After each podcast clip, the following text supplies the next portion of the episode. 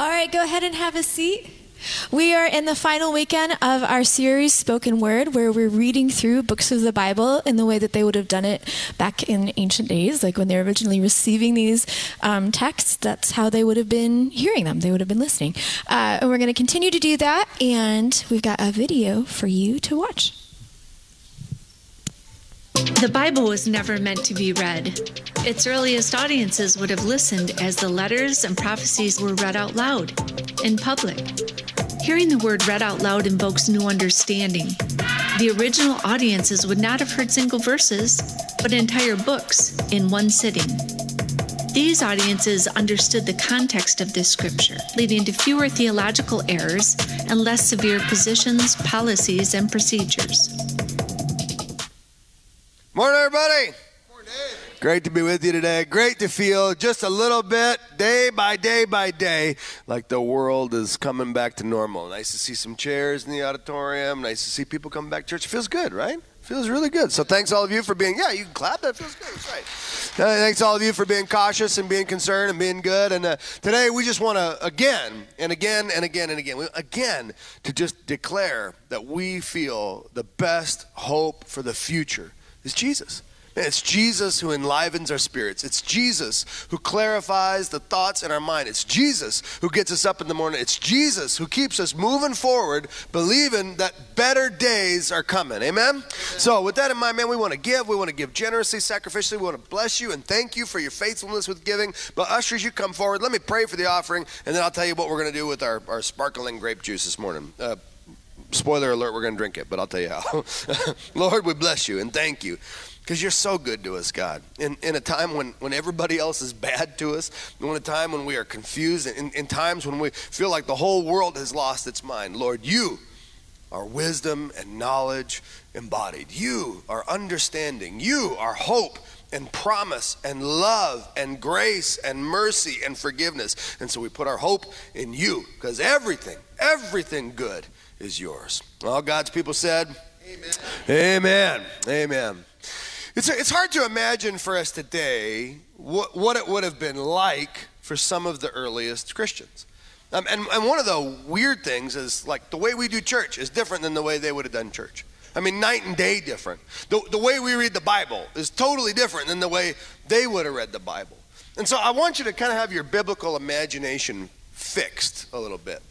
Because back then, when, when, when, when churches just started gathering, what they would do is they would, they would go to the Jewish synagogue and they would sit through Jewish worship services, which were largely lectures, you know, with a little bit of singing. But a lot of the people who were going to the synagogue weren't, weren't Jewish. So they didn't really understand what was happening there, and they had to have Jewish Christians kind of explain it to them. They were getting it secondhand.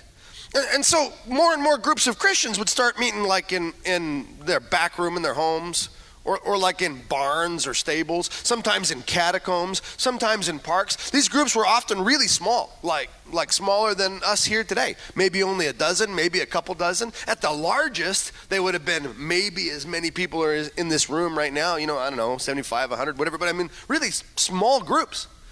And, and, and because they didn't have a Bible and because they didn't have songs, everything was, everything was like uh, spiritual gossip like, hey, did you hear what happened to Paul? Well, I heard he was going to write us a new letter. Yeah, we need one because the last one didn't help very much. It was really super short and there was a lot that he left out. Yeah, well, maybe he'll send another one. What about Peter? He can't write for crap. We don't know what he's thinking. I mean, this is, a, this is all just gossip. They, we didn't even have the, the biographies, the narratives of Jesus' life, the Gospels until way later. So everything was second and third hand. And it was all like what you heard about Jesus and what you heard about Jesus. And we weren't sure which things were allowed. And consequently, when, when the word came out that we were going to get a new letter, that Paul wrote a letter or James wrote a letter, I bet they were unhappy when they got that one or whatever, you know, the, then everybody would, would gather and, and a reader would stand up like we're going to do today and read the whole letter out in its entirety to a group of people. And then they'd sit there and go, well, I have no idea what that means. Much like when you read the Bible and you have no idea what it means. But they, would hear it and then they'd, they'd talk about it. And they would start having dinner together. And that's why we're going to uh, do toasts this morning is because they would hear the word, they would discuss the word, then somebody else would read the word again, and they'd kind of spend the evening, you know, maybe three, four hours together, mulling over what it might have meant, reliving certain portions, glomming onto other portions, and embodying it as a community. So, five different times today in our reading of Paul's letter to the Philippians, we're gonna we're gonna have a toast. So I'll ask you, when those times come, to please stand and raise a glass. Let's practice it now. You stand and raise your glass.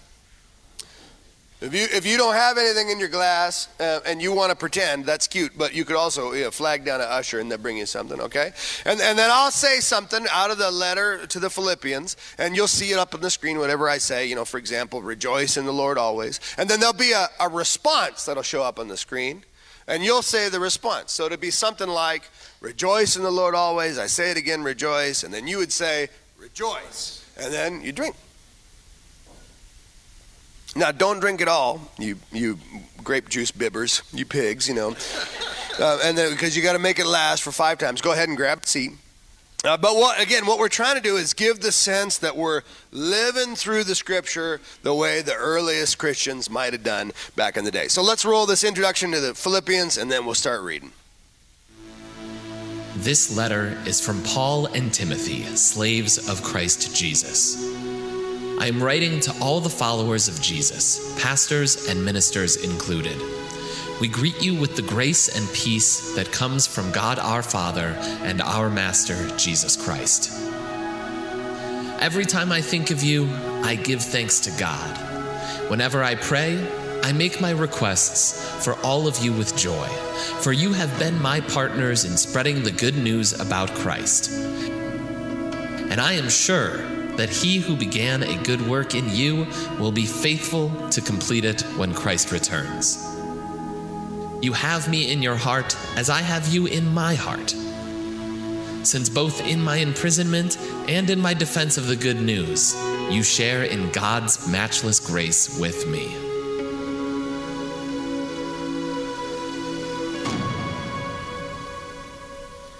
God knows how much I love you and long for you with the tender compassion of Christ Jesus. Please stand and raise a glass.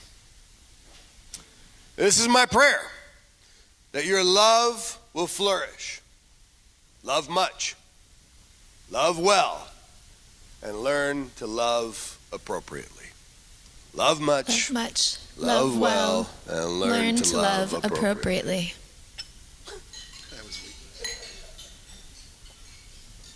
You may be seated. you need to use your head and test your feelings so that your love is sincere and intelligent, not sentimental. Live a lover's life, circumspect and exemplary, a life of which Jesus can be proud. Be bountiful in fruits from the soul. Make Jesus Christ attractive to all, getting everyone involved in the glory and praise of God. I want to report to you that my imprisonment has had the opposite of its intended effect. Instead of being silenced, the message has prospered. All the soldiers here, and everyone else too, found out that I'm in jail because of Christ. That piqued their curiosity, and now they've learned all about him. Not only that, but most of the followers of Jesus here have become far more sure of themselves in the faith, speaking out fearlessly. Some, it's true, are actually preaching Christ out of envy and rivalry towards me for no better reason than a competitive spirit or misguided ambition. But there are others who preach Christ out of goodwill and a loyal spirit. They preach from a place of love because they know that I've been put here by God to defend the gospel. That former group preaches Christ insincerely out of selfish ambition and self promotion. So, how am I to respond? I've decided that I'm unconcerned about their motives, whether mixed, bad, or indifferent. Every time one of them opens their mouth, Christ is proclaimed, and in this I rejoice. For I'm confident that this will turn out well, both through your prayers and the superabundant supply of the Spirit which sustains me. I'll never be ashamed, but will continue to be bold, just as I have been in the past. And I trust that my life will bring honor to Christ, whether I live or die. To live is Christ, to die is gain. If, however, I'm to go on living, this will mean useful and productive service for me. So I don't know which to choose if I'm given the choice. I'm hard pressed between the two. I have the desire to leave this world and be with Christ, for that's far, far better. Yet it's more necessary for your sake that I keep living. Since I've convinced of this, I know that I'll remain with you for your progress in the faith, so that your joy may overflow in Christ Jesus when I come to you again. Remember, you must live as citizens of heaven, conducting yourselves in a manner worthy of the good news about Christ. Then we will know that you are standing together with one spirit and one purpose, fighting for the faith. Stand united, singular in vision, contending for people's trust in the good news, not flinching or dodging in the slightest before the opposition. Your courage and unity will show them what they're up against defeat for them, victory for you, and both because of God. There's far more to this life than trusting in Christ. There's also suffering for Him. And suffering is as much a gift as trust.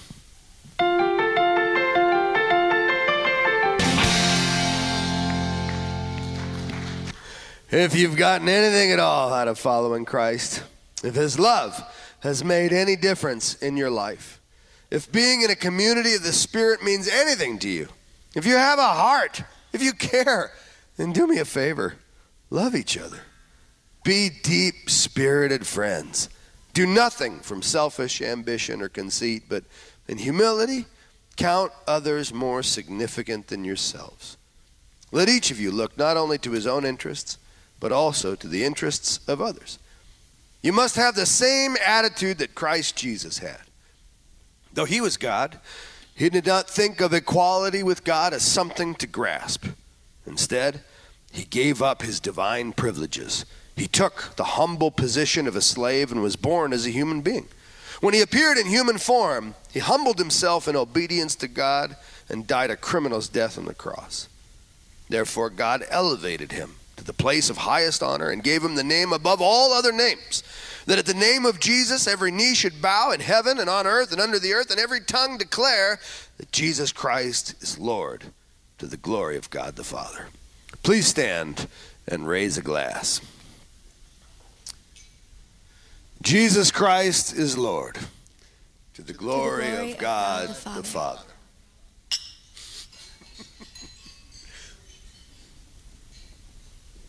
You may be seated.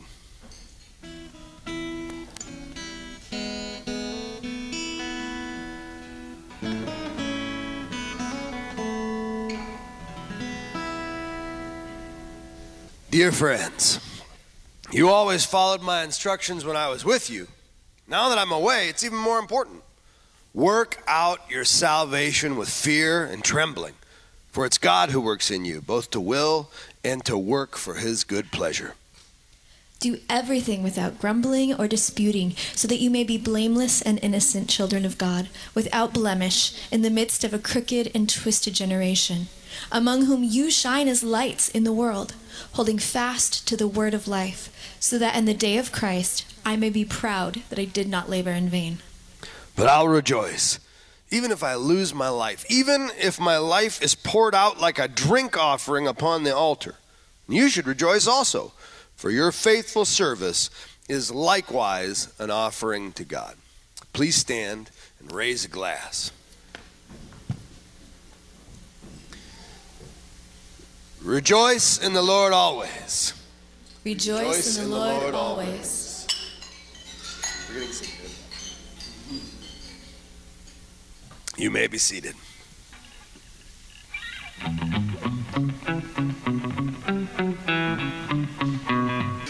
Life can truly be. Look out for the dogs. Look out for the evildoers. Look out for those who ruin their bodies. For we who are born again have been spiritually transformed, renewed, set apart for God's purpose. We worship in the Spirit and exalt in Christ Jesus, placing no confidence in what we have or who we are. Now, you know my pedigree legitimate birth, circumcised on the eighth day, an Israelite from the elite tribe of Canada, strict and devout adherent to God's law, fiery defender of religious purity, a meticulous observer of every statute. The very credentials of which these people are so proud I'm tearing up and throwing out, along with everything else for which I used to take credit. Why? Because of Christ. Yes, all the things I once thought were so important are gone from my life. Compared to the high privilege of knowing Christ Jesus, everything I once considered a benefit is now insignificant. I've discarded it all so that I could embrace Christ and be embraced by Him. I don't want some petty, inferior brand of righteousness that comes from keeping a list of rules. Instead, I want the robust righteousness that comes from trusting Christ, God's righteousness. I want to know Him personally. I want to have the same power in my life that raised Jesus from the dead. I want to understand His sufferings and share in them and be like Christ in every way possible so I come back to life. I'm not saying that I have already become perfect, but I am well on my way, reaching out for Christ, who has so wondrously reached out for me. Friends, don't get me wrong. By no means do I count myself an expert in all of this, but one thing I do forgetting what lies behind and straining forward that which lies ahead, I press on toward the goal for the prize of Christ Jesus. So please stand and raise a glass.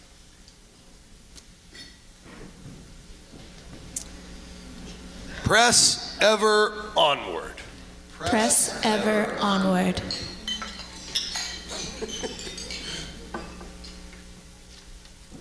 You may be seated. Everyone who pursues spiritual perfection should have this attitude. Let us stay true to what we already know and eternally have. Stick with me, friends. Keep track of those you see running the same course, headed for the same goal. There are many out there taking other paths, choosing other goals, and trying to get you to go along with them. I've warned you of them many times. Sadly, I'm having to do it again. Their end is destruction. Their God is their belly, and they glory in their shame with minds set on earthly things. But our citizenship is in heaven. We're waiting for the arrival of our Savior, Jesus Christ, who will transform us. He'll make us beautiful and whole with the same power by which He is setting everything right. Therefore, my fellow believers, whom I love and long for, my delight and my crown of victory, stand firm forever.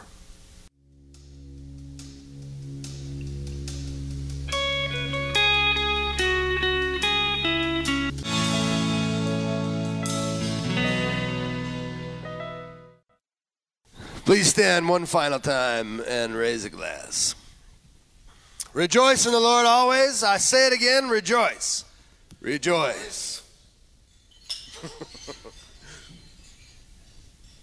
you can be seated. Make it as clear as you can to all you meet that you're on their side, working with them and not against them. Do not be anxious about anything, but in everything by prayer and supplication, with thanksgiving, let your requests be known to God. And the peace of God, which surpasses all understanding, will guard your hearts and your minds in Christ Jesus. Whatever is true, whatever is honorable, whatever is just, whatever is pure, whatever is lovely, whatever is commendable, if there is any excellence, if there is anything worthy of praise, think about these things. Put into practice what you learned from me, what you heard and saw and realized. Do that, and God, who makes everything work together, will work you into his most excellent harmonies. Now, I'm far happier than you'd ever guess. Happy that you're showing such strong concern for me once again. Not, not that you ever quit praying, you just had no chance to show it. Not that I'm speaking of being in need, for I've learned in whatever situation I am to be content. I know how to be brought low, and I know how to abound. In any and every circumstance, I've learned the secret of facing plenty and hunger, abundance and want. For I can do all things through Christ who gives me strength. You can be sure God will take care of everything you need also. His generosity exceeds even yours and the glory that pours from Jesus. And my God will supply all your needs according to his riches in glory in Christ Jesus. To God, God, our our Father, Father, be glory glory forever forever and and ever. ever. Amen.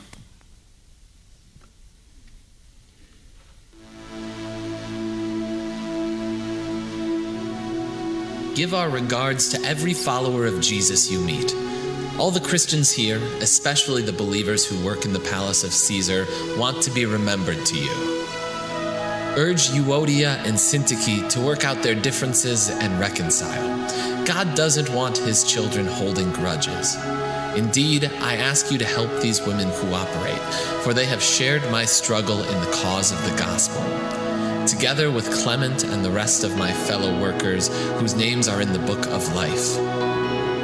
I hope to send Timothy to you soon, so that I may also be encouraged by learning news about you. For I have no one else like him who is so kindred a spirit, who will be genuinely concerned for your spiritual welfare. All the others care only for themselves and not for what matters to Jesus Christ. But you know how Timothy has proved himself. Like a son with his father, he has served me in preaching the good news. I hope to send him to you just as soon as I find out what is going to happen to me here. And I have confidence from the Lord that I myself will come to see you soon. But for right now, I'm dispatching Epaphroditus, my good friend and companion. You sent him to help me, now I'm returning him to help you. He has been wanting to come home, especially since recovering from the illness you heard about. He's been wanting to get back and reassure you that he is just fine. He nearly died, as you know, but God had mercy on him. And not only on him, he had mercy on me too. His death would have been one huge grief piled on top of all the others. So you can see why I'm so delighted to send him. When you see him again, hale and hearty, you'll rejoice, and I'll be relieved. Give him a grand welcome, a joyful embrace. People like him deserve the best you can give. Remember the ministry to me that you started but weren't able to complete? Well, in the process of finishing up that work, he put his life on the line and nearly died doing it. You Philippians well know, and you can be sure I'll never forget it, that when I first left Macedonia province, venturing out with the message, not one church helped out in the give and take of this work except you. You were the only one. Even while I was in Thessalonica, you helped out, and not only once, but twice. Not that I'm looking for handouts, but I do want you to experience the blessing that issues from generosity. It was a beautiful thing that you came alongside me in my troubles. And now I have everything I need and keep getting more. The gifts you sent with Epaphroditus were more than enough, like a sweet smelling sacrifice roasting on the altar, filling the air with fragrance, pleasing God to no end.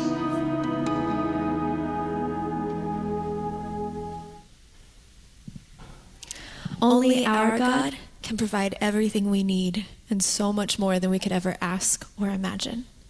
Take your glass with you this week and be reminded of what He's done for you. Be blessed. Go with God.